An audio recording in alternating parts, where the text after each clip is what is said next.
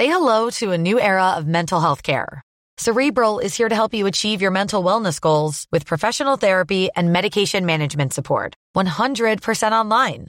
You'll experience the all new Cerebral Way, an innovative approach to mental wellness designed around you.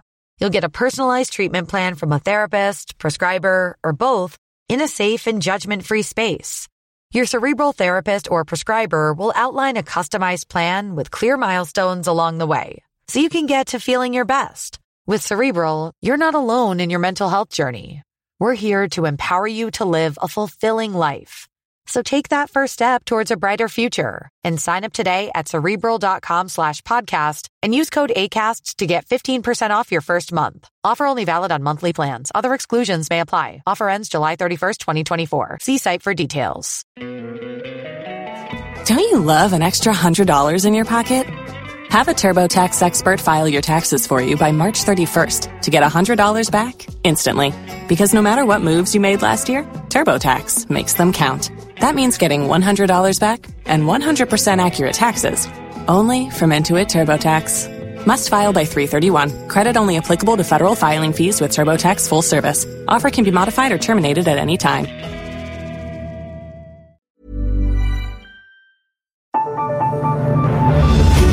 The Michael Reade Show podcast. Tune in weekdays from 9 on LMFM. To contact us, email now michael at lmfm.ie.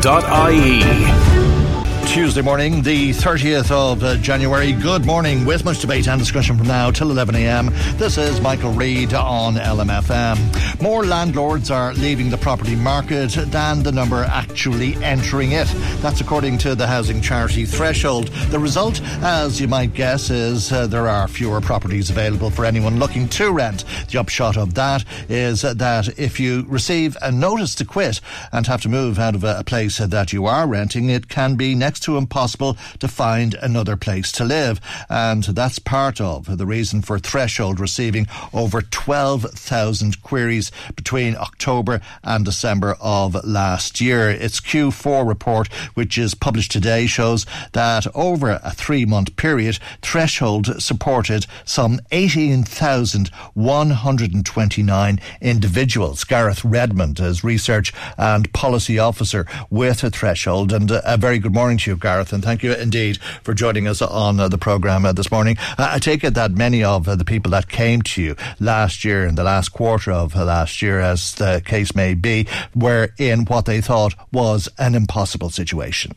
Good morning, Michael, and thank you very much for having me on. And yeah, uh, I, that, that, is, that is completely true. And in the case studies of the report, the one that really stands out being um, Aidan and Hazel being quite a classic case of where they had the they, they, their aim was to ultimately try purchase a home for themselves, and they had they had been on track, and then suddenly kind of COVID came along, and wiped out their savings, and then the landlord suddenly wanted to, wanted to retire. It's not okay. to uncommon occasions. Okay, Gareth, uh, we, we, we've a, a, very bad phone line. Uh, I think um, uh, we'll try to improve on that line, and uh, if you don't mind, uh, we'll come back to you in just a, a couple of moments' time. Uh, Gareth was about to tell us about the tenant in situ scheme and a specific example in relation to that. But it has been an historic night overnight, as you've probably been hearing already this morning. We're all waking up to the news that there is white smoke, if you like, coming from Belfast. Uh, the DUP met in secret, or kind of in secret, until somebody leaked everything that was being said in a room in an unknown location. Uh, and uh, then all of uh, the conversation was tweeted. But anyway, the upshot of it all was that the DUP have decided that they are going to return to Stormont and take their seats. I am pleased to report that the party executive has now endorsed the proposals that I have put to them. The party has concluded that, subject to the binding commitments between the Democratic Unionist Party and the UK government being fully and faithfully delivered as agreed, including the tabling and passing of new legislative measures in Parliament and final, final agreement on a timetable, the package of measures in totality does provide a basis for our party to nominate members to the Northern Ireland Executive, thus seeing the restoration of the locally elected institutions. We recognise that significant further advances have been achieved through these negotiations, and the details of the new package of measures will be published by the UK Government in due course.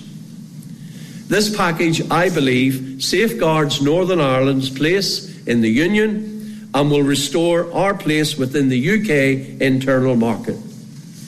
It will remove checks for goods moving within the UK and remaining in Northern Ireland and will end Northern Ireland automatically following future EU laws. Right, that's the leader of uh, the Democratic Unionist Party, Jeffrey Donaldson, speaking to reporters just before one o'clock uh, this morning, saying that the DUP are going to take up uh, the seats uh, they were elected to. Uh, it is uh, pretty dramatic after two years, and why they're doing that? Well, there is some confusion, as we'll be hearing later in the programme, because Jeffrey Donaldson has said this morning that there will not be a border in the Irish Sea. So, where is the border between the European Union and the United Kingdom actually going to be?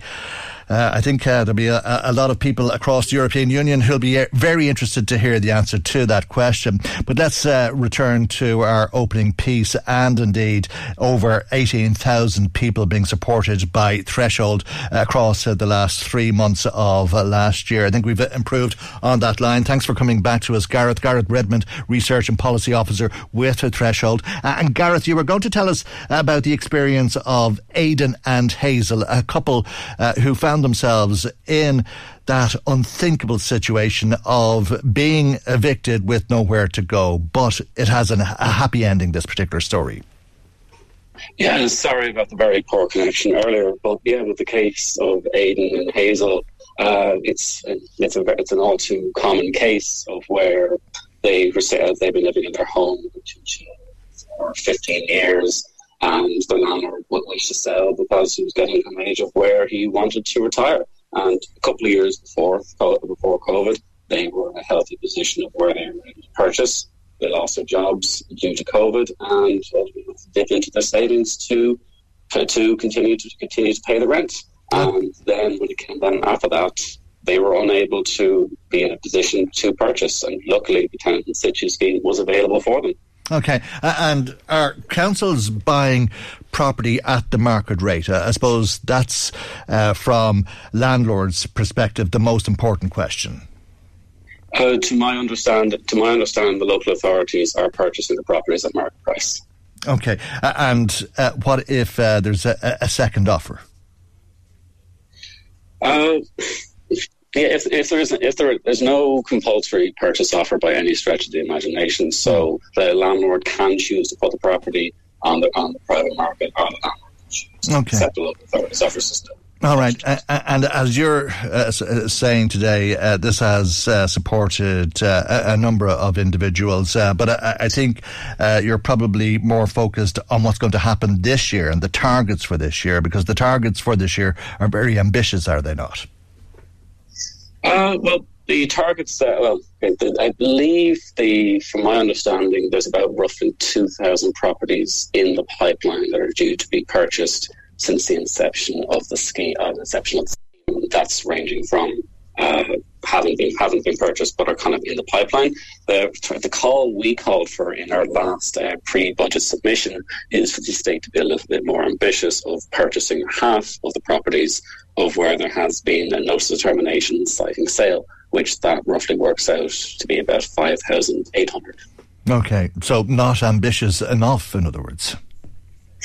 Uh, the reason and the reason for this is, as kind of mentioned in the example with Aidan and Hazel, the tenant in situ scheme really stands out as a practical solution, and it really and it's and it's extremely helpful. It helps with the further socialisation of our housing stock, housing stock. It incre- is increasing the percentage of properties that are are social housing, and it also turns some fairly dire personal situations into stable, very stable living situations where of where in the case of Aidan and Hazel, they get to remain in their home, they get to remain in their community, they get to remain mm. in their communities, mm. and none of those. Because when people ultimately leave their homes, they leave their communities, and so it's very much like falling dominoes in that case. Okay, is there a universal approach to this? Do you think uh, across the country are all of the local authorities as interested as uh, the other, or is uh, this a, a, lottery based on your address?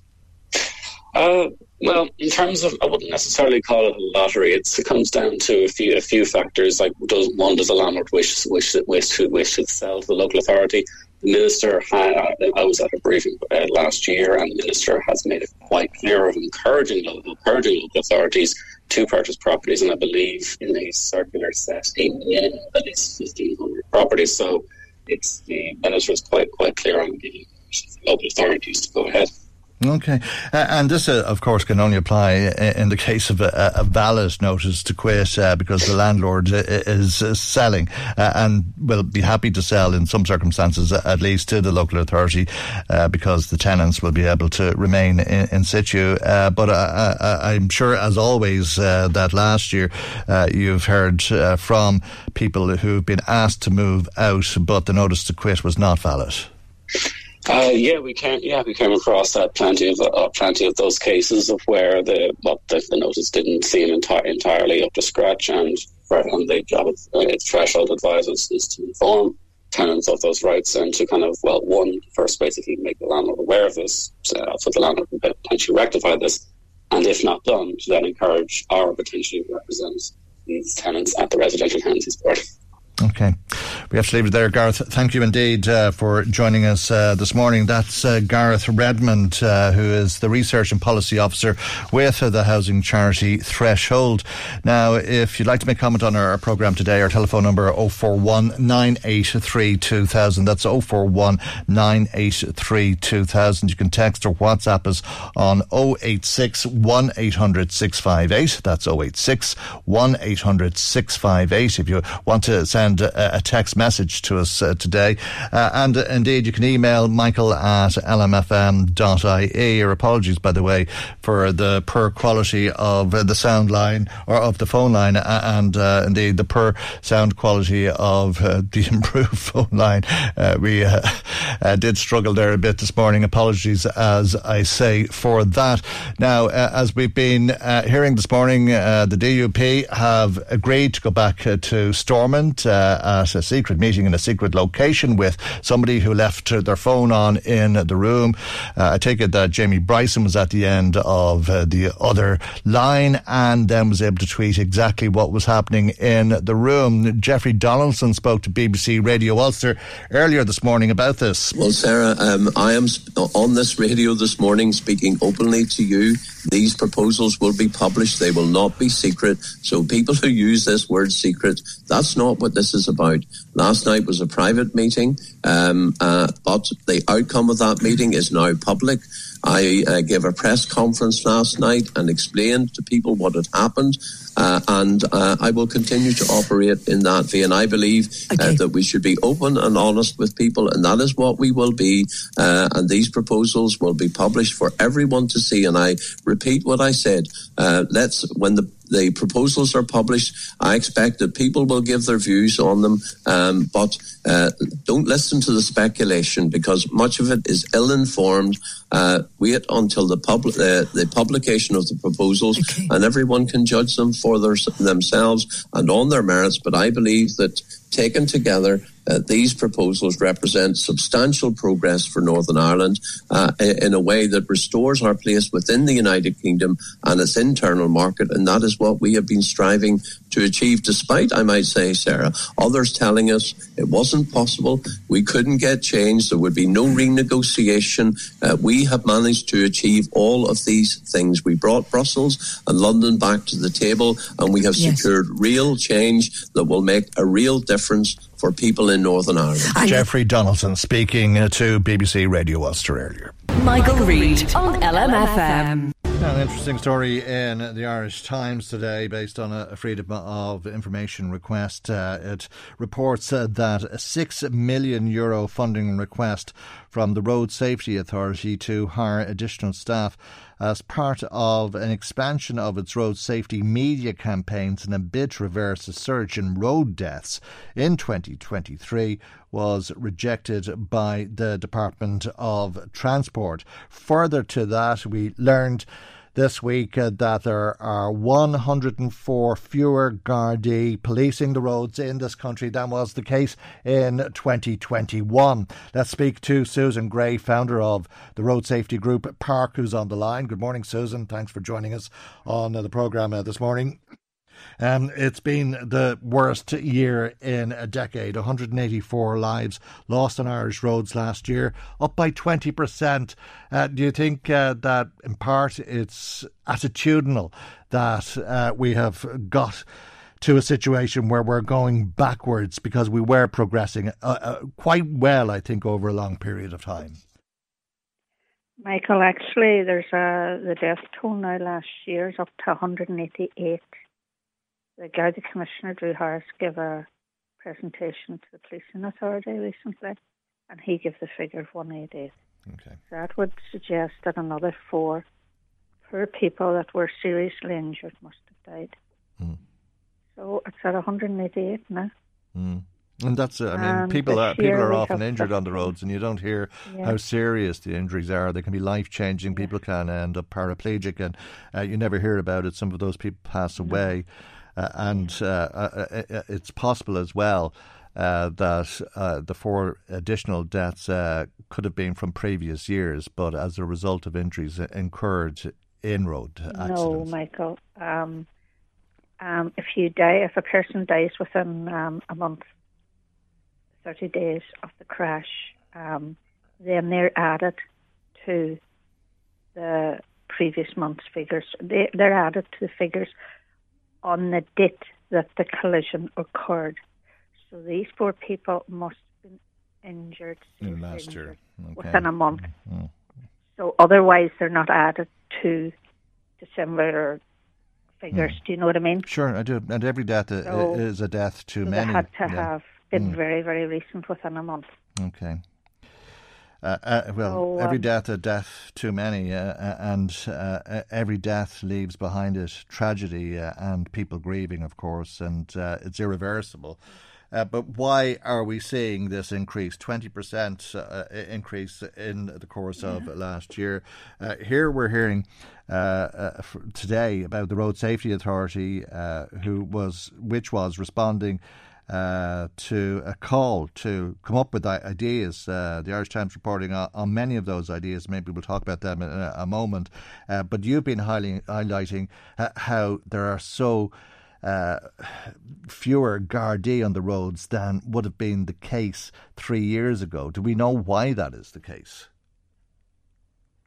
The person, the Garda Commissioner keeps taking valuable members from our roads policing units and at a, in a year, last year, in a year, we had 188 road deaths. That was the highest in almost a decade, Michael. So it just beggars belief why they were moving valuable members. And um, from July to December, we lost uh, a total of 46 members in just six months when road deaths were escalating at an alarming rate. Uh, do we know why? We do, do, do, I mean, were people redeployed, or was it that Gardaí uh, retired or left the force uh, and weren't replaced, uh, and it was that they were part of uh, the policing or the road uh, policing unit? You see, we don't know. We're not given that information. Some may have retired. Some may have been transferred. We just don't know. All we know for sure is they're gone. Mm. And although the powers of P keep saying there'll be additional every time there's a an additional lot of Gardaí finished training in Templemore, that more Gardaí will be released from other duties and go on to roads places. Hmm. We're not seeing that, Michael. Loads of Gardaí have been trained since um, in October and December. Why is that not freed up more Gardaí put into roads placing? Why are they continually taking ones from our roads placing and not replacing them? And the most worrying fact is we have now the latest official figures that we got were saying there was 632 members now in uh, roads placing. 2021 we had 736. So in just two years we have 104 less. Now, out of that 632 members, we believe that's not a true reflection on the active members in roads placing because that figure of 632 includes those that have been suspended, those on long sick leave, those on light duty due mm. to injury, FCAs. I could go on and on and on. Yeah, maternity so leave. In December, whatever. we yeah. asked uh, Taoiseach Leo Varadkar to please. We can't seem to to get anywhere with this to get the number of active members. So we've asked Taoiseach to try to delve into and ask. He will, if he can't get the answer, then there's no hope for any of us. Mm. How many of these Gardaí are actually active? So I think the problem's far, far worse than we are even thinking. So we need the roads places. Helen McEntee gave an interview on RTE on Sunday. Uh, to she spoke with um, Justin McCarthy. Now, he asked her, when are we going to see more Gardaí added to our roads policing units? She didn't answer that question. That's worrying. When is competitions going to start up again? Ro- uh, roads policing competitions. You have to start set up a competition. Say Paula Hilman, the assistant commissioner of the roads policing units, um, set up a competition. See how many Gardaí are interested in joining roads policing. Um, I think a bit of training's involved, and then uh, successful applicants are placed in whatever units is decided to be, you know. Mm. But have competitions started.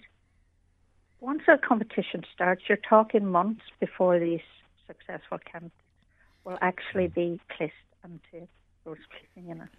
Questions like that. Yeah. It's brilliant that the likes of you and you keep following our campaign. Thank you so much, Michael. And uh, Irish Times, Irish Independent, RTE, Highland Radio and Donegal. There's so many KFM that are following this.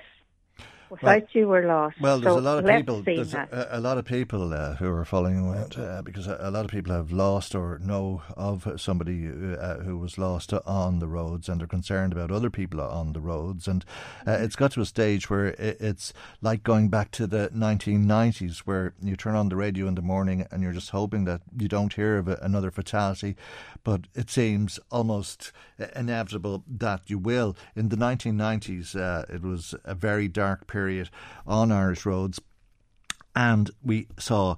Uh, huge campaigns promoting road safety, uh, particularly from the Road Safety Authority. They seem to have died off uh, to a large degree, if not altogether. And uh, that was a, a point that I was putting to the Road Safety Authority uh, on this programme uh, some months ago and asking if there was any connection between that and behaviour on the roads, that people weren't being reminded of.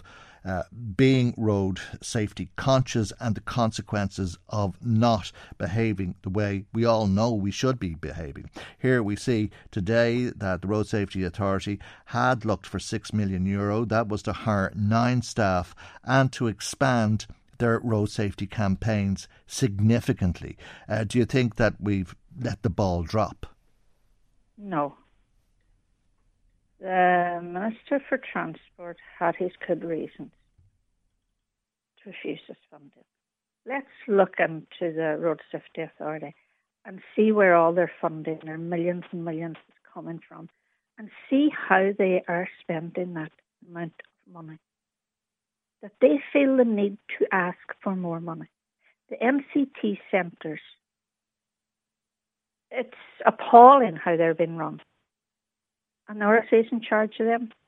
the driving test centres with waiting lists up to six months to get a driving test being run appallingly by the RSA. So you we don't. have learner drivers that are continually being allowed to roll over their permits. With the Irish Times reporting a few weeks ago that last year alone they took in over half a million on no shows. These are people that didn't bother to show up for their test.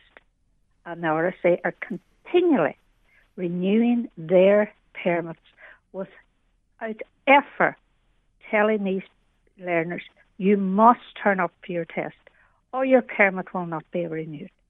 Now, Minister Chambers, after we met with him in October, assured us that when the, the backlog of driving tests comes down to 10 weeks, which the RSA has assured him will be, or they hope, will be down to 10 weeks waiting list by June, that he will tackle the no shows and bring in legislation. That minister can bring in this legislation in the current bill. We don't understand why for we're campaigning for this since 2013. The RSA has been promising that they will stop renewing learner permits to those that don't bother showing up since 2013. Here we are 11 years later. And all we keep hearing, Michael, is we will do this, we will do this. We want to hear we have done this. This loophole is now closed, whereby the RSA will not be bringing in for half a million every year or more. We've asked Minister Chambers on a PQ through Catherine Murphy just a few weeks ago, when is he going to close this loophole? Is he going to put a provision in this road traffic bill? The Minister failed to answer that part of the PQ. Parliamentary question mm. raised by Catherine Murphy. We still have great faith on our Taoiseach, Varadkar, to to deal to ensure that his ministers actually address all the issues that we have brought to his attention last August and December.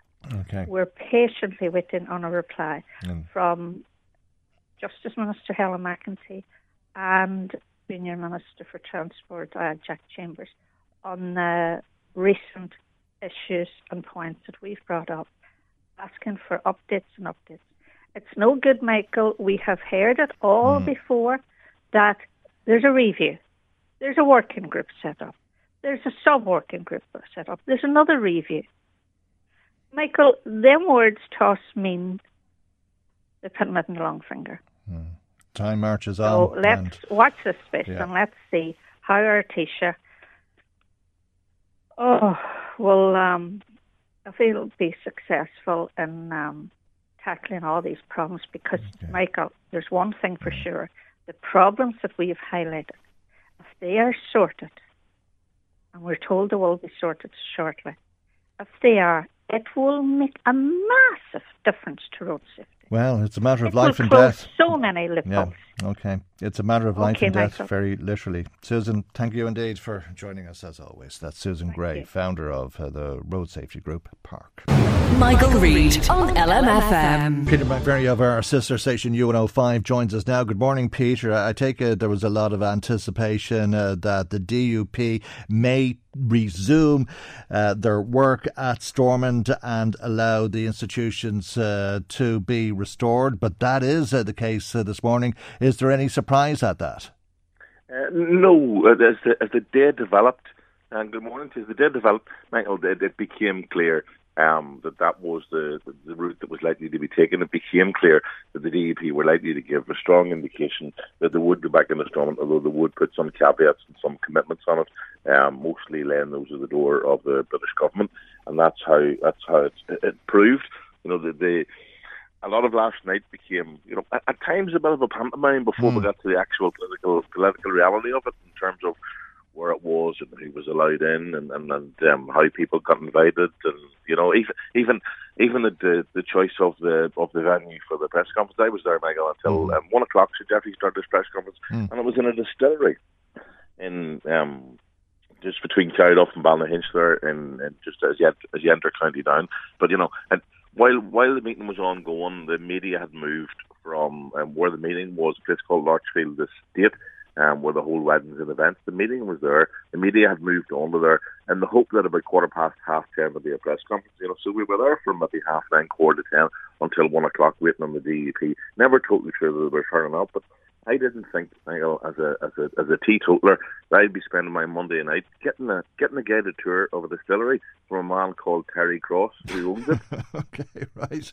I'm afraid to ask mo- for more detail, but this was meant to be a secret meeting at a secret location, but uh, it, it was neither, was it? Uh, I mean, there were 50 protesters outside, uh, and Jamie Bryson was tweeting uh, a, a live broadcast, if you like, of what was going on inside. Was, and he claimed last night and has reclaimed this morning that everything he said was verbatim. And Sir Jeffrey Donaldson, as part of that press conference earlier this morning, uh, said that actually that, that it was a total misrepresentation of what was happening inside. So we're not totally sure which of those two those two to believe. But regardless of whether the content is totally true, Mm. the very fact that it was a secret meeting, that there was so much care and effort that was taken um, to keep the the destination uh, quiet um, means that you know it it is very embarrassing for the DUP. Well, it also um, calls into question how much support or how much objection there will be to what the DUP is signing up to. You said that there were a number of caveats. There were seven caveats, really, weren't there? Or seven tests, as the DUP put it. Uh, do we know if they've been met? So Jeffrey said last night that they hadn't been all explicitly met, um, but that they believed that they had made significant ground, um, and that they were, you know, in totality, it gave them the position where they were um, able to go back again. And we've had also Unionist leader um, Doug Beattie saying this morning that actually, you know, this is probably a situation in terms of the ground that the DUP has made that, in his view, could have been made without the collapse of Stormont. He believes that if the DUP had stayed inside, that it still would have been possible to, to negotiate the, some changes and some ratifications without doing the Northern Ireland what's been done Mm. over the last couple of years. The DUP obviously would uh, would totally disagree and, and would say that actually it's only through taking this action that they were able to, to show the strength of feeling within the unionist community. All right. Uh, the big question uh, here, there, and everywhere across Europe, I, think this morning, Peter, is where will the border now be between Europe and the United Kingdom? Everybody was under the impression that it was in the Irish Sea, uh, and there would be uh, some allowances uh, with the green and red lines for goods travelling to Northern Ireland uh, from the mainland of Britain. Uh, but this morning, speaking to Radio Ulster, Jeffrey Donaldson said that that border is gone, that there will be no border in the Irish Sea. I think we can hear what he actually had to say now. Yes, for the uh, movement of goods within the United Kingdom, the protocol, of course, imposed uh, severe restrictions on the, uh, the movement of those goods. Uh, these new arrangements remove those restrictions. Uh, so So, zero we're- checks, zero paperwork. Yes, zero checks, zero uh, customs paperwork on goods moving within the United Kingdom. That takes away the border uh, within the UK between Northern Ireland and Great Britain, and that is something that's very important. Now, are these proposals perfect? Have we achieved everything that we wanted to achieve? No, we haven't. Right, that's Jeffrey Johnson speaking to Radio Ulster this morning, BBC Radio Ulster. Peter, um, what does that mean? Can you explain that? Well, there's been a few questions raised about this morning, people seeking further clarification. But if you listen to him, I think what he said was when when when the lady interviewer Sarah Bratt asked him, um, uh, "Would there be no paperwork?" His response was, "No customs paperwork." Um, there have been people much more focused on the detail of these agreements uh, than me who are saying no customs paperwork doesn't mean no paperwork. Um, that, that, that, so there may be some some you know some people might call it a fudge if they were opposed to it. Some people may, may may call it a very smart resolution to it. You know, likelihood in some area is that it's through the presentation of it, but it, it looks like there will still be paperwork, uh, possibly at the at the um, at the source end where it's coming from, but but not for not for customs, and that may allow an element. You know, some people will say that you're you're, you're splitting hairs over it, but it would allow uh, people to present it in very different ways, especially if uh, the political future depends on it. A get out of jail card to get back into Stormont to serve under a Sinn Féin First Minister. How is that going to go down with uh, the DUP supporters?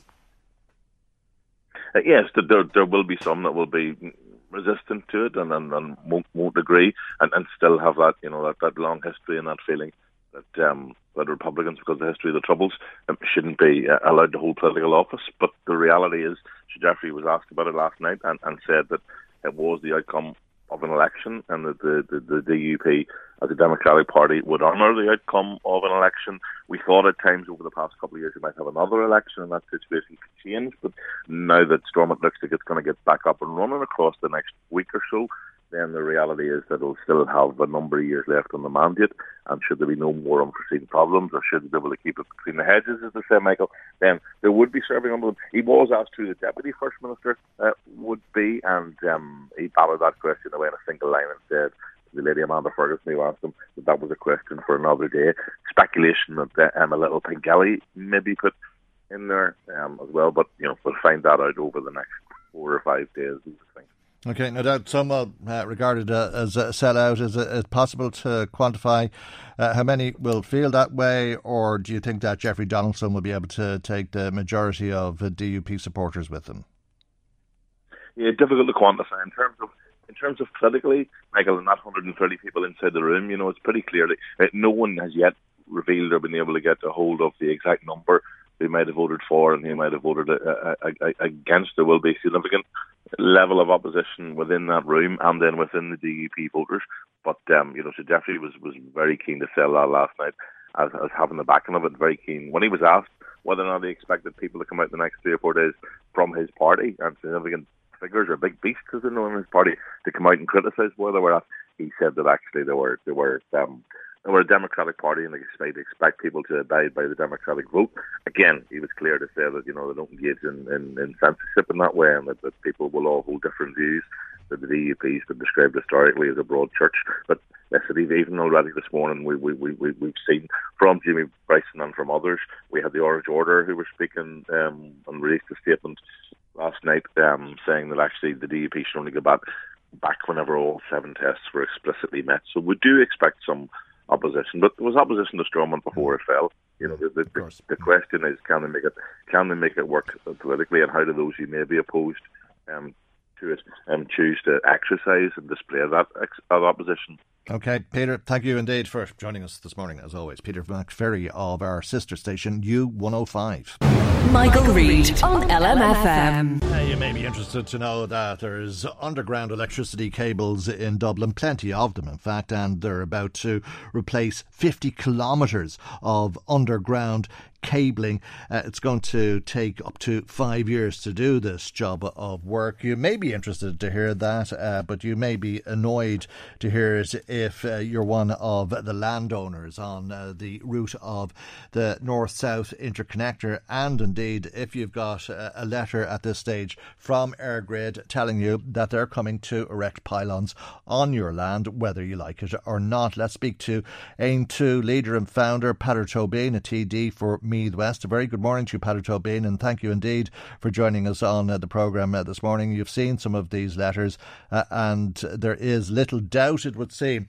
from what you've been saying about it, uh, that EirGrid is determined to go ahead with this, as I say, whether people like it or not. Yeah, so it is interesting that you mentioned the uh, the reports about the underground cables going in under uh, in Dublin, and it's interesting that it was the NEPP campaign that really, I suppose, brought to light that these underground uh, cables were feasible, and that also that they were uh, economically feasible as well as technically feasible, um, and that's all they've been saying along the area is that 97% of the landowners along the curtilage of this um, proposed project have stated that it is economically and technically feasible to put these cables underground. And yet, for some reason, EirGrid is battling with um, these people for the last 16 years. And, and worse than that, we have ministers who come to the meetings and pledge support for the campaign to say that they're opposed to the overgrounding of these, and yet these ministers are now in government presiding over the decisions that EirGrid uh, are making. And you know, I've saw letters which have been issued to the um, to the landowners just uh, in the last couple uh, of days, and those letters are very stark. They, in fact, threaten those landowners that they must make a decision uh, positively. They must sign the documents before the 1st of March, uh, or EirGrid will provide the ESB with details of the landowners who have not entered into those voluntary agreements, and that they will request that the ESB make a special order process to obtain compulsory easement uh, and other rights um, over uh, the land. And, that process and train a situation where the ESB will go make an application to the the, the Commission uh, uh, for Regulation of Utilities, and then a decision may be made either in favour of the ESB or not in favour of the ESB. Um, but what it means is that these landowners will lose their rights in terms of who comes onto the mm. land potentially so, or not. And so they don't need to go to court. Well, it's, it's, it seems it's, it seems here that the, the, the letter states very clearly the ESB will undertake a consideration of EirGrid's request to make an application to the Commission for Regulation Utilities. Uh, for such a special order to be made. Okay, now, I, and no the, the, Commission, I'm sorry to cut across you, but just to understand it, the Commission has that power, does it? Or does the Commission have to take that request to, to the courts? I understand the Commission has that uh, power. Right. Now, I do understand also that appeals can be made uh, to the courts as well. So I've no doubt that this, unfortunately, will end up um, in in the courts for many uh, farmers and landowners. But what we have is a, a, state agency in direct conflict, in battle now with uh, uh, hundreds of people across the area mm. who are law-abiding, decent citizens of this country uh, who simply go about their business uh, producing food for society. Mm. And, you know, I, I, don't know what it is. It's thick-headedness or it's stubbornness within uh, EirGrid. They've, they've wasted massive amounts of money, a massive amount of years in the 16 or 17 year process at this stage and and here we are now with, with letters of, of threats going out. And remember, well, there's no surprise in this. At the same time, I mean, this was uh, exactly what EirGrid said would happen. Uh, that uh, they, uh, I would have thought, would have got court orders, uh, but you're saying they can uh, get one of these compulsory easements from the regulator, which in effect is the same thing that they can come onto your land without your permission. In fact, you can't stop them. If you do stop them, you could end up being arrested and prosecuted. Yeah, so we have potentially a legal threats uh, against people um, in relation to this. And remember, EirGrid does not operate in a vacuum. EirGrid simply implements government policy. It is government policy that this is happening. And you know, oftentimes the government tried to create a paper wall between the actions of a semi-state such as EirGrid and themselves. Um, and if the government wrote into their policy that this must, uh, that these projects such as this must be undergrounded, EirGrid would have no other alternative but to underground these particular projects. And you know, there's significant fears around this. Um, you know, many many people are in fear that there's going to be a threat to the property of their homes, their farms, their businesses, their tourism, agriculture. Say hello to a new era of mental health care. Cerebral is here to help you achieve your mental wellness goals with professional therapy and medication management support. 100% online you'll experience the all new Cerebral Way, an innovative approach to mental wellness designed around you. You'll get a personalized treatment plan from a therapist, prescriber, or both in a safe and judgment free space. Your cerebral therapist or prescriber will outline a customized plan with clear milestones along the way so you can get to feeling your best. With Cerebral, you're not alone in your mental health journey. We're here to empower you to live a fulfilling life.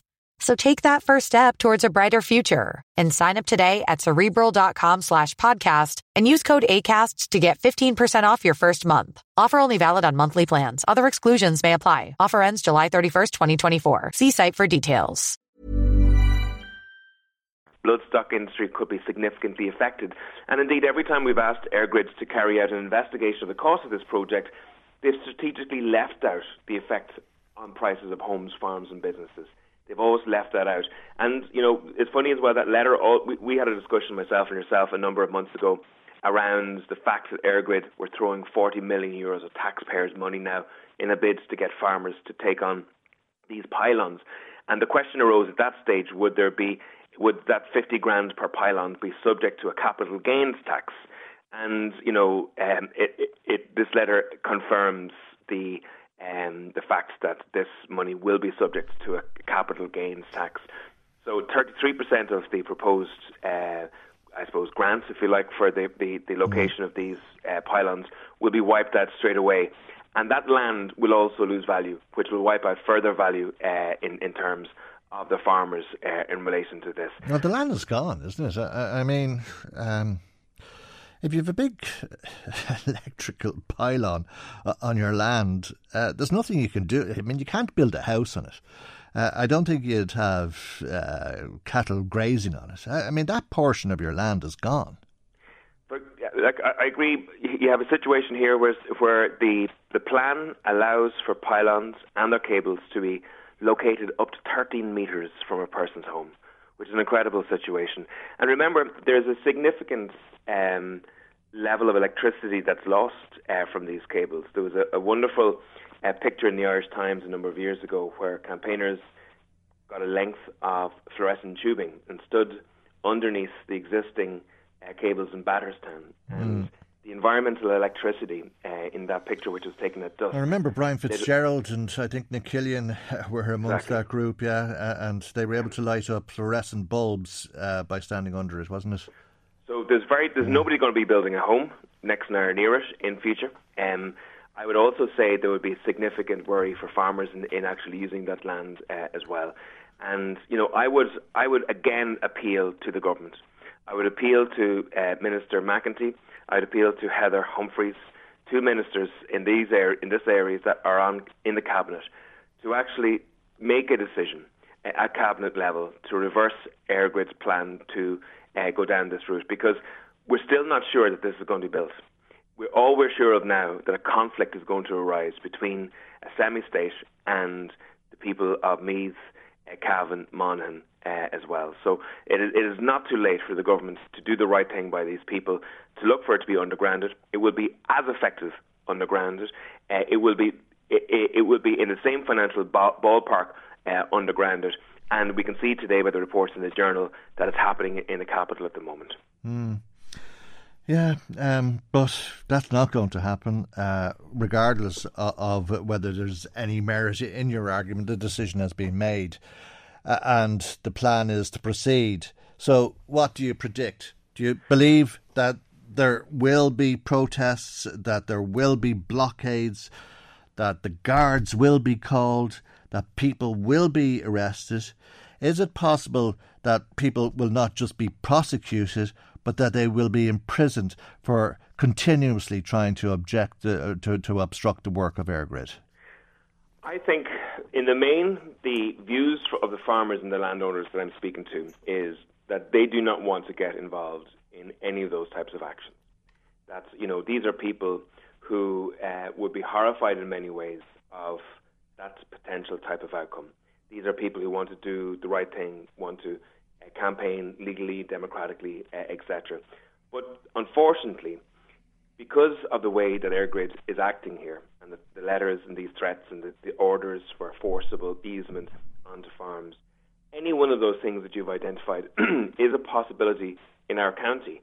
And you know, we as elected representatives of the people have a have a responsibility to try and find a solution to prevent that from happening. And while you say obviously that uh, it may be unlikely for the government to reverse on this, the fact is I think it's still unlikely that we're going to see one of these built uh, anytime soon as well. So we're at a crossroads, and at a crossroads, you need calm heads to be able to make decisions uh, to avert any potential conflict. And you know the, the Fianna Fáil and Fine Gael ministers in this region have a moral responsibility to use their influence now to avert any possible conflict in the future. Okay. All right, uh, we'll, we'll leave it there on EirGrid for the moment. Uh, briefly, before you leave us, uh, perhaps you'd like to make comment on the decision of uh, the DUP to take up their seats in Stormont. Yeah, I think I'm, I'm delighted that this decision has finally been made. 20 months later, um, this decision has been made, and I actually think strongly that the, the protests that happened by public service uh, unions uh, in the north of Ireland uh, in the last fortnight also had a significant effect in pushing the DUP over the line. The one thing that we in Aontú are saying now is get this back up and running, but the government needs to change the law under which the institutions in the north are underpinned. They need to change the law that no political party can ever hold the north to ransom for 20 months again. Because if they don't, we're going to see this repeated and we'll be cursed to see history repeat over and over again. People in the south probably don't realise how bad things are in terms of the health service, housing, education, transport, poverty, drugs uh, abuse. Things are tough in the south at the moment, but there's been a collapse in the fabric of society in the north of Ireland over the last 20 months, and it's down to the actions of the DUP. It should never, ever be let happen again. Okay, thank you indeed for joining us uh, this morning. That is Aontú leader and uh, founder, Peadar Tóibín, uh, TD for Meath West. Mary is in Athboy. Mary has been texting us uh, this morning. Thanks for your message, Mary. She says, God rest all of uh, the people who have lost their lives on the roads uh, so far this year. I think it's less than 20. Why not look into the cause of these deaths and see if it's down to drink and drugs? What's the blame? for most of these deaths? Are, are there other imbac- factors involved? She says, I, I know speed, seat belts are up there as well. Why wait until the end of the year? We could learn something from these early deaths. Uh, well, I think there's probably a lot of data on all of that stuff, and it's probably all of the above, Mary. Uh, John says the cause of most, most accidents is bad manners. Uh, I'm not sure that that figures into the official data. John, thank you for that. Uh, a regular listener says, I regularly drive from Mayo to the east of the country and back again across five counties and through numerous towns and villages, and I see loads of crazy driving, speeding, vehicles going too slow, etc., etc. See absolutely no Garda presence, though, hardly a single Garda or a single Garda vehicle, and I am known as a very observant person. I'm sure that's true, and thank you indeed uh, for your text to the programme today as well. John and Navan saying deja vu. Yeah, to do with uh, the lotto. Uh, he's uh, giving out stink in a, a, text about how there was no winners for six months, uh, and uh, lo and behold, he says all of a sudden there is a winner when people start giving out, uh, and it's not the first time this has happened. he thinks that the whole thing should be more transparent and that there should be a member of the public at the draws. Paddy Duffy in touch is saying uh, that uh, he was in touch uh, about uh, the problems in Gaza yesterday. I can't remember the. I'm sorry, Paddy. I did read that earlier. Um, I was trying to remember what it was uh, that you texted to us yesterday. Maybe you'd be good enough to text it to us again because we're going to be speaking to Frances Black about uh, the ongoing bombardment of Gaza. Stay with us. Michael, Reade on LMFM. Now, we all feel helpless uh, watching what's happening in Gaza because uh, the situation is hopeless. Well, that's been the situation up to now because there are reports today of a potential ceasefire, a 45 day truce, which would see between 35 and 40 of the 136 Israeli hostages being released by Hamas. That would include the women, children, and elderly captives who remain. Uh, during that 45 day truce, this deal, which is reported to have been approved by Israel, would lead to negotiations over a second phase, during which time Israeli soldiers and male civilian hostages would be released. And then it's hoped that there would be a third phase, which would see the bodies of dead hostages being returned. It would also mean, uh, if the deal is agreed to by Hamas, that a significant amount of humanitarian aid would be allowed to enter into Gaza. Let's uh, speak to Frances Black, Independent Senator. Very good morning to you, Frances, and thanks uh, for joining us on the programme uh, this morning. Uh, this is, uh, I suppose, the news that we've been waiting 16 weeks to hear. Absolutely. I mean, it's it's very very welcome news. Um, I mean, to see the devastation that's been going on in Gaza over the last few months has been horrific and beyond comprehension, to be honest with you.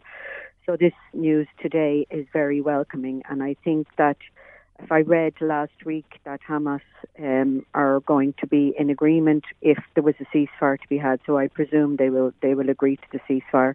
So look, it's it's a little bit of light, um, and hopefully the humanitarian aid at this point is probably the mo- the most important thing for the for, for, for the people of Gaza. Um, and I'm still disappointed that countries like Canada, Germany, the UK, and you know the US and Japan have had had suspended funding to UNRWA, um, which is the specialist UN agency for Palestinian refugees. So, you know, um, but look, let's be positive today and say this news is very welcome. Um, the Irish Times is reporting that the main sticking point in this deal is a demand from Hamas that it would include a permanent ceasefire and international guarantees of Israel withdrawing all of its soldiers from uh, the coastal enclave and that they would not resume the fighting. Uh, so it's not over the line yet, mm. uh, but we can hope against hope, I suppose. Absolutely, absolutely. We have to hope against hope at this point. Mm. and uh, it, it, really is. Uh, up to Hamas uh, in terms of how this is being reported. Um, would you have confidence that Hamas would accept this deal without the guarantee of a permanent ceasefire? Well, my hope, my hope, this would be my hope, Michael, is that they have a temporary ceasefire now, and while the temporary ceasefire is happening, that there could be talks going on with regard to a permanent ceasefire. I mean, that would be my hope. I mean, we all want a permanent ceasefire, let's face it. So, um, yeah, I, I, I would, you know, I hope that Hamas are in agreement to the temporary ceasefire, and then the talks will continue. That's that's what would my hope that we could, you know, this peace talks will continue at this time. Mm. Yeah, um, I wonder if uh, Hamas is not annihilated as promised by the Israeli government, uh, uh, how that will go down um, with um, normal Israeli people, uh, because uh, there continues to be a, a, a, lot of hurt and pain being felt there over what happened on uh, the 7th of October, which in itself was an atrocity. Oh, yeah. I mean, look, you know, I mean, what happened on the 17th, there's no doubt about it, on the 17th of October was hor- horrific for the, for the people of Israel. And, you know, we have to call a spade a spade when it comes to it. Um, and I can't even imagine, you know, the heartache and the devastation for, for those people who lost loved ones. Um, and and again, of course, we have to talk about, you know, what's happened in Gaza has been horrific and an ongoing, you know, bombing, uh, bombardment on a daily basis. Um, and you know the, the fact that the humanitarian aid, you know, hasn't been allowed in. Um, I, I, I think has been, you know, horrific. Um, we saw scenes last week where the humanitarian aid was being blocked, um, and I can't even imagine what it's like for the people of Gaza. I know um, uh, families who have have fam- I know people in Ireland who have family in Gaza, and the heartbreak and the devastation that they're going through watching um, people being murdered and, and, and women at this time, you know, having cesarean sections without any painkillers and uh, uh ampu- people getting their legs amputated um, without any painkillers because of the lack of medical aid. I mean, it, it, it's an absolute nightmare. It's an absolute nightmare what's happening over there. So, you know, I'm, I'm, look, I, I mean, I welcome this news today, and yeah. you know, and, and I do think the ICJ court, you know, the court the ruling the other day uh, was was was very positive. Um, you know, the court the court voted 15 to 2 to impose, you know, several pre- preventative measures, which, mm. you know, mandate Israel to stop killing Palestinians and to stop blocking the delivery of humanitarian aid. And I think by imposing those measures, you know, the court is saying that South Africa's charge against Israel is credible and needs to be fully investigated. And that I know that process is going to mm. take years, yeah. but it's it is a huge blow to Israel and its allies who've mm. made arguments about self-defense that don't stand up to moral or legal scrutiny. And we have to we have to be mindful of that too, Michael. You know, yeah. I mean, of course. So, and I know, I know, I also know that much has been made of the fact that the court, you know, didn't order didn't order a ceasefire and it didn't use words. But I, I I'm very also very aware that international law experts said it was very unlikely to because you know the South African, I think even the South African foreign minister, who was instrumental in taking the case, said that the only way Israel can comply with the binding preventative measures ordered by the court is to stop attacking Gaza. And I obviously we'd all agree with that. Mm, you know what I mean? Yeah, I mean what we've seen unfold Mhm. in front of our eyes has been beyond belief, uh, despite decades of conflict. Yeah. Uh, long-lasting peace uh, is. Uh, something that uh, is equally unthinkable in this region as things stand, isn't it? I, I mean, if this truce takes place, we're talking about 45 days, and that's a big if. Uh, and then maybe Yeah. it'll be extended. And then again, that's another big if. But long, all, yeah. long lasting peace uh, is very complicated because we are looking at a, a very complicated situation. Uh, we have the Houthi rebels in Yemen uh, attacking boats uh, in the Red Sea, and then we've the American UK uh, attacks on them. Then there was the drone attack killing three American soldiers in Jordan on Sunday. Joe Biden uh, i- i- is to respond with military force, we're being led to believe. Uh, how uh, is it possible to find a a solution where people can live side by side, do you think? Well, I think there's a long way to go, uh, obviously. And, you know, I just don't think, I'll be honest, you know, I think that the likes, I think funding being taken away from the likes of UNRWA is very, very worrying. Yeah.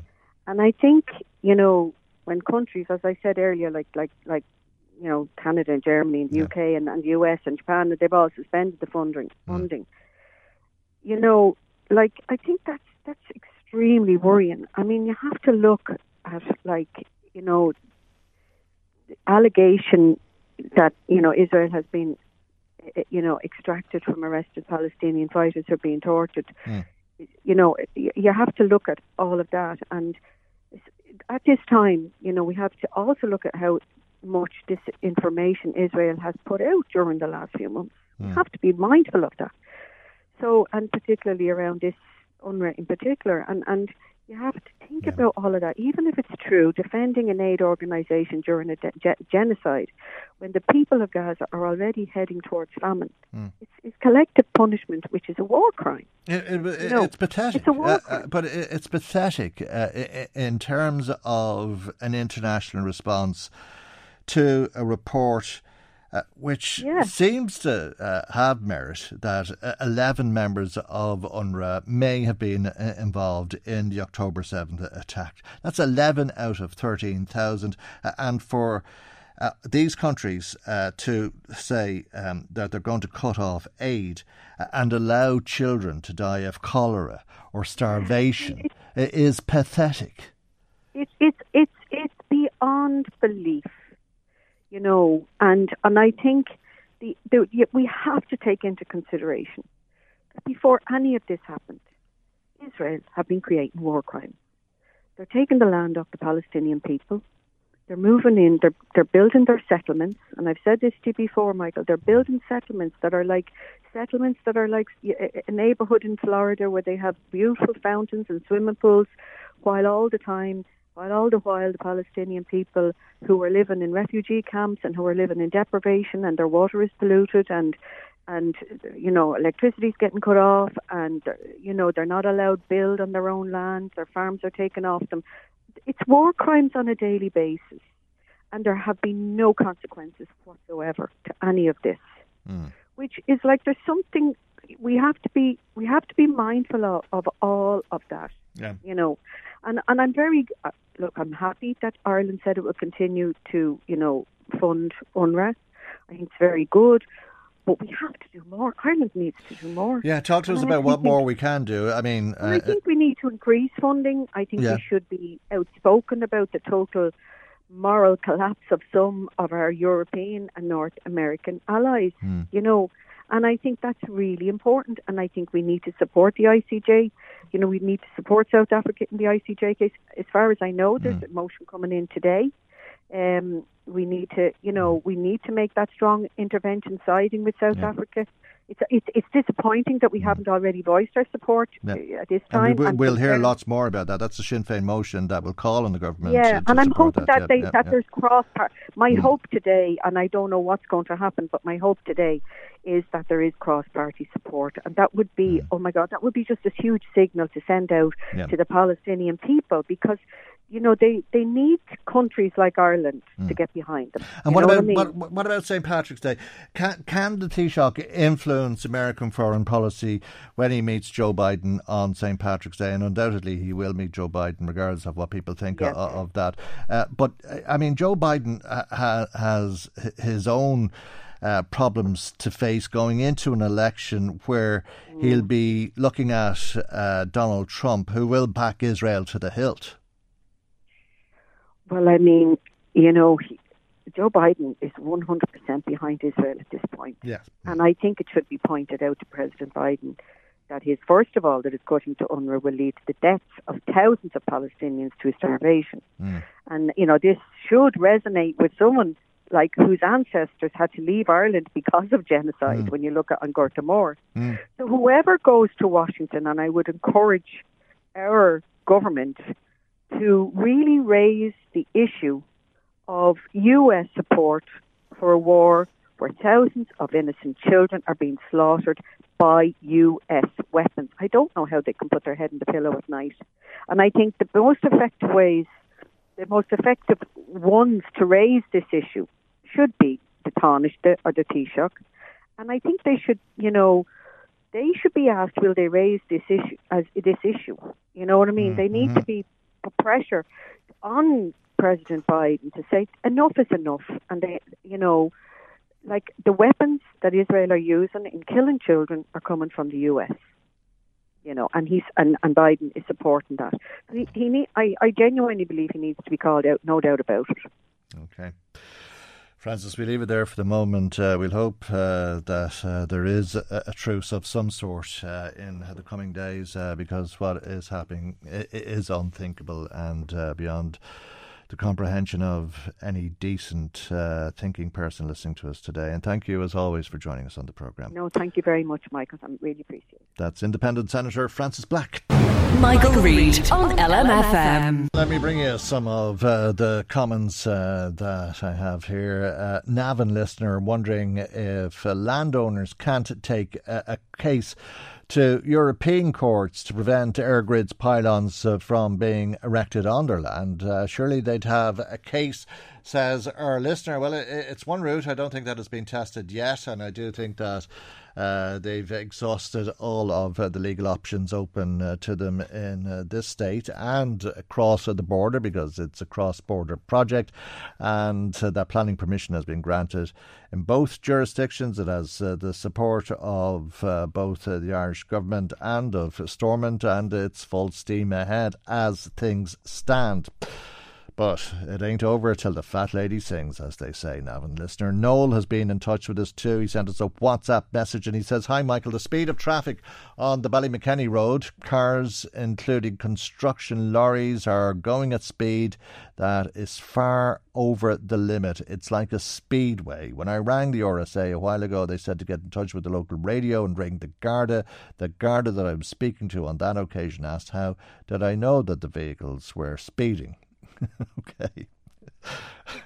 I'm, I'm not sure what to say to you, Noel. Um, thanks uh, for your message. I think uh, probably as well uh, for people to uh, make up their own minds as to what you should have said to the guard.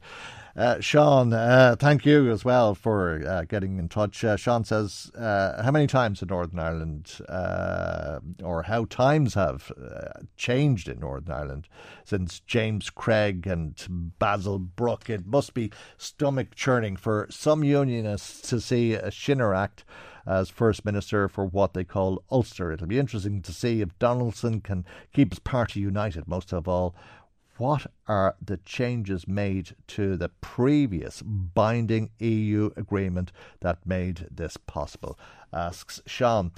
Yeah, I think a lot of people are asking that question today, Sean. From what I'm hearing, uh, thanks uh, for your text. Uh, back uh, to bad driving, bad habits, and uh, uh, danger on the roads. LED headlights. Somebody else says they're an accident that is just waiting to happen.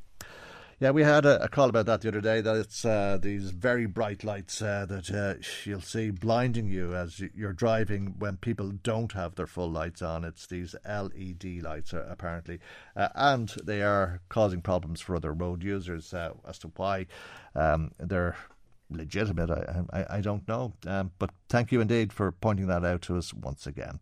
Our phone number 041 983 2000, text or WhatsApp 086 1800 658.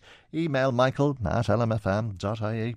Michael, Reade on LMFM. The HSE is concerned about your children. The reason they're concerned about uh, your children is that they're worried that your children may end up contracting measles.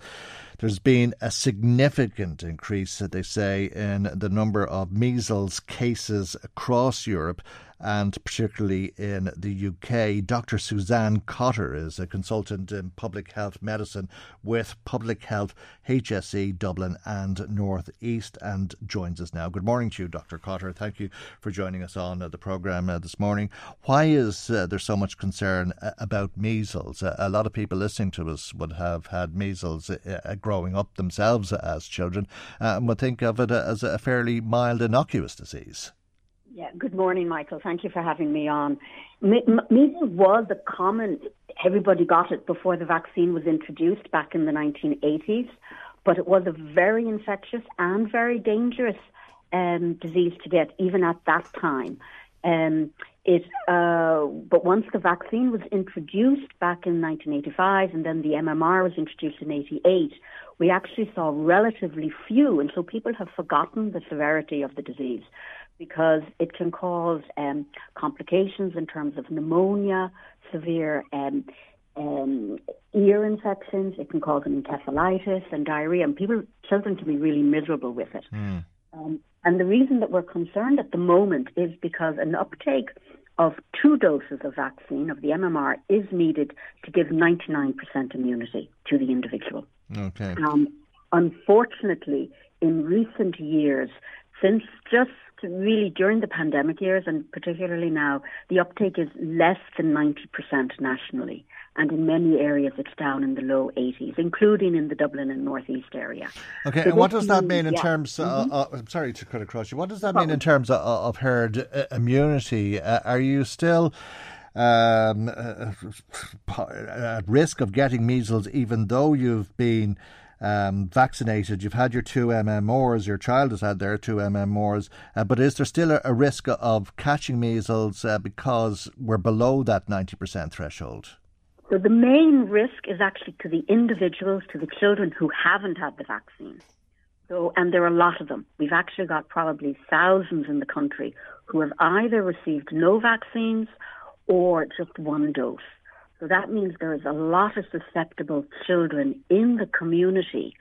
And it's possible that the parents don't realize or have forgotten that they're not actually fully vaccinated, either because, you know, due to the pandemic, I suppose there are a lot of issues in terms of everything was thrown upside down. You know, getting to the GP, trying to juggle work, trying to juggle vaccinations. And so there, there are many children who just didn't get their vaccines in the past four years. And so they're the ones that we're really particularly worried about because some of them haven't had one dose and some of them haven't had, you know, the two doses. So the first dose is given at 12 months of age and the second dose is given between four and five years, five years of age, when the children are in kind of the you know preschool, early, early school years. Mm. But the first dose gives children at least about, you know, a, a 95% protection, but it doesn't protect them all. But it's really important to get that first dose in, and for those that have had the first dose, then to make sure they've got the second dose. And can you get that so, at any age? Uh, I mean, if you have a, a, child six, seven years of age uh, who hasn't been vaccinated, of course. yeah, yes, okay. absolutely. Mm-hmm. It's not too late. If your child has not received it, so the vaccination program catch up is free up to the age of 10 years.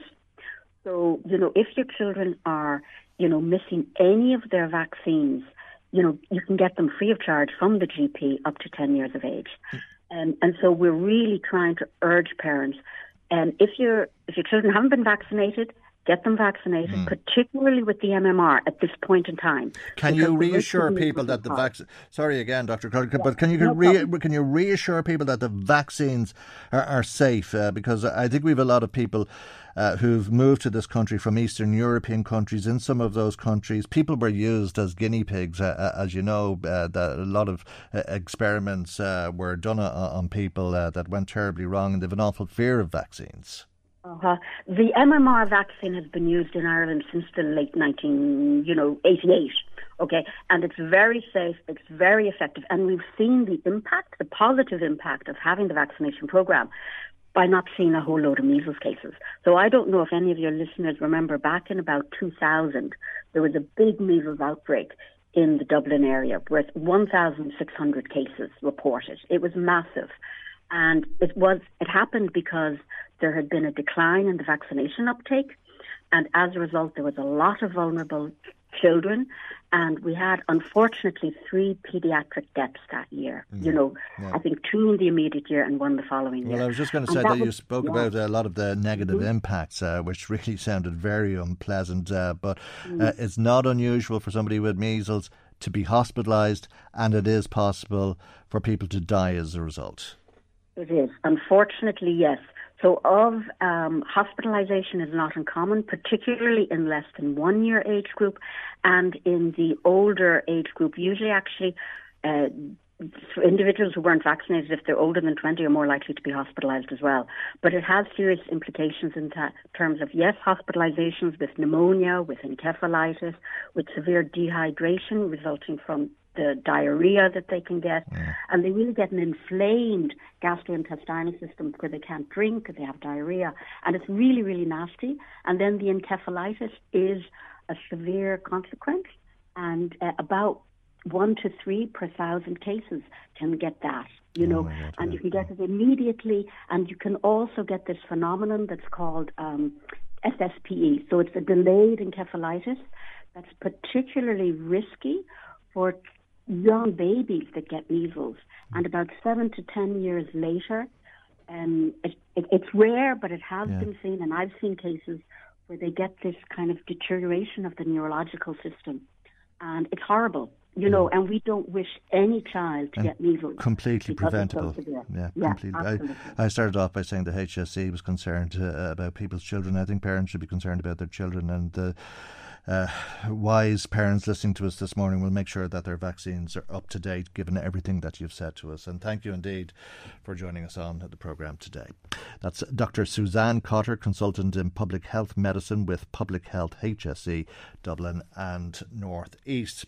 Now, uh, as usual, around this time, time for us to visit uh, the Garda crime desk. As usual, there's a number of incidents Garda are investigating locally which perhaps you can assist with. We're joined by Garda Kate Patterson of uh, the Community Policing Unit in Dundalk, uh, from Dundalk Garda Station, for this week's report. And we're going to begin with a number of burglaries that occurred in Kingscourt at the beginning of the year. That's right. Good morning, Michael. Um, yeah, so start off with a couple of burglaries that took place in the Bailieborough district. district um, we're seeking the assistance of listeners on the Meath sort of Cavan border in the investigation of these three burglaries. As you mentioned, they took place in Kingscourt on the evening of Saturday, the 6th of January, so the first Saturday after Christmas. Um, all burglaries occurred between 5 pm and 7 pm, whilst the occupants of one house in particular were at Mass. Substantial amount of money was taken during the course of the burglaries, as well as some farming identification documents. Um, entry was gained to several of the houses um, using a screwdriver to pop open the lock on PVC doors. Now, we do believe that a silver car, possibly an Audi A4 or possibly a Volvo S80 with three or more men on board, which was seen in the area at the time, may be connected to these crimes. So if any of your listeners were in the vicinity of Kingscourt and came across this vehicle acting suspiciously or perhaps caught it on their dashcam, we would urge you to contact the Gardaí in Bailieborough um, as you may be able to provide assistance in identifying the suspects. I'll just share the number for Ballybor with your listeners there, Michael. It's mm-hmm. 042 969 4570. Okay, now to an appeal for anybody who may have witnessed a, a, fatal road traffic collision. This resulted in the death of a young 25 year old woman. Yes, Michael, in very sad circumstances. The Gardaí in Ardee Garda Station are reissuing their appeal for information into the circumstances surrounding a fatal road traffic collision which took place in the Carnalogue area of Knockbridge in the early hours of Monday the 22nd, last Monday. Now, as you mentioned, a 25 year old female lost her life when the vehicle in which she was travelling was involved in a collision with a tree. A second person, a male in his 20s, was removed from ambulance by the scene and taken to Our Lady of Lourdes Hospital for non life threatening injuries. This collision occurred just after 1:30 a.m. and road conditions were extremely hazardous at the time due to the storm. Um, investigating Gardaí are in the process of harvesting CCTV, but they would like to speak to anyone who may have witnessed the collision or anyone who may have been travelling in the vicinity of Carnalogue between Louth Village and Channonrock during the hours of 1am and 3am on the morning of Monday the 22nd anyone who thinks they might have captured the collision or even the vehicle involved on their dash cam is asked to contact um, Ardee Garda Station on 041 685 3222. Or if you want, you can always call the confidential line, and the number there is 1800 treble six treble one. Now to a burglary that uh, occurred in Dundalk yesterday evening. Yes, Michael. So just yesterday past, detectives in Dundalk are currently investigating the circumstances surrounding this burglary in the Point Road area. It took place sometime between the hours of 3 pm and 9 pm whilst the occupants were at work. They returned from working at a local business at around 9 pm and they discovered their home had been ransacked. Entry was gained to the dwelling via, via a rear patio door, which was forced open and a substantial amount of money, along with um, extremely sentimental jewellery, was taken during the course of the crime. So investigations remain at an early stage this morning, and a technical examination of the scene is due to be conducted. Detectives investigating the incident are currently calling to homes in the area in a bid to secure any CCTV footage which may have captured those involved. We would also like to seek the assistance of the public and request that anyone in the Lower Point Road area of Dundalk between the hours of 3pm and 9pm yesterday get in touch with us if they believe they came across any suspicious behaviour. Also, any drivers in the area who may have witnessed something untoward are urged to check their dashcam footage and to make it available to us if they believe it can assist the investigation. Um, anyone with any information is asked to contact Dundalk Garda Station and our number in Dundalk here is 042 938 8400. Okay, and if people can assist with uh, that investigation, I take it that they may end up uh, assisting with uh, another investigation because you've a very similar burglary to report on again in Dundalk. This one, though, occurred on Sunday. So similar circumstances, Michael. Um, this burglary took place on Sunday afternoon, also between the hours of 3 pm and approximately 9 or 10 pm. Um, this incident took place in the Glenwood Estate, which is on the Dublin Road, whilst the occupants of this home were also at work. So, similar to the previous burglary that was just discussed, the house was ransacked and a sum of money was stolen. So anybody in the Glenwood or Dublin Road areas on Sunday past in the hours, in the early hours of um, the evening or indeed the afternoon, you noticed anything strange, is urged to contact us in Dundalk. Now, we must stress that they may not be linked. These burglaries may not be linked, but they did both occur in the early um, evening time or the afternoon. Both homes were accessed by the rear. Both were ransacked, and a sum of cash was taken. We would urge listeners to please ensure that any rear access to your home is adequately lit and secured, um, and alarms are fitted in a bid to deter these burglars. And as always, to please refrain from keeping large amounts of cash in your home. Okay, uh, I think you're going to uh, relay the significant news announced uh, this week for people who didn't hear, particularly people living in Drogheda in County Meath uh, who've been concerned over periods of time about Garda response times because they were in County Meath, but uh, the policing boundaries have been realigned. That's right. So we can confirm that the Louth Meath boundary realignment went live on Sunday at 7 pm. This has redrawn the boundary between the northern, western, and the eastern regions, regions, and it means changes for the geographical areas policed by the Louth South Community Engagement Area, the Louth South Crime Area, and the Roads Policing. So areas um, which are being affected include a portion of the town of Drogheda, which was previously aligned to the old Ashbourne Policing District. It is hoped that by redrawing this policing um, landscape locally, the community will continue to enjoy the same levels of policing. Um, now, all details of this realignment are available on our local um, social media pages. So they're available on the Louth Garda Facebook page and on the Meath Crime Prevention page. We also believe that this information will be made available on the Garda website in the coming days. So that's www.garda.ie there hasn't been any disruption to the service, and we do anticipate that this will enhance policing and response times in the area going forward. Okay, and we'll give another website, uh, which is publicjobs.ie, because the Garda Síochána is currently recruiting, if anybody fancies the idea of becoming a member of uh, the force, publicjobs.ie. But we just a week left. Just a week oh, left in this campaign. Yeah, so it closes next uh, Thursday on the 8th of February. So applications are sought from anybody up to the age of 50 our age limit has increased um, and okay. our recruits are being paid and increasing their training alliances. Great stuff. So 305 euro a week. Thanks, Michael. Thank you, Garda Catherine Take Patterson in Dundalk. Thank you. That's our programme for today. God willing, we'll see you for our next programme tomorrow morning at 9am right here on LMFM. Good morning. Bye bye. The Michael Reade Show podcast. Tune in weekdays from 9 on LMFM. To contact us, email now michael at lmfm.ie.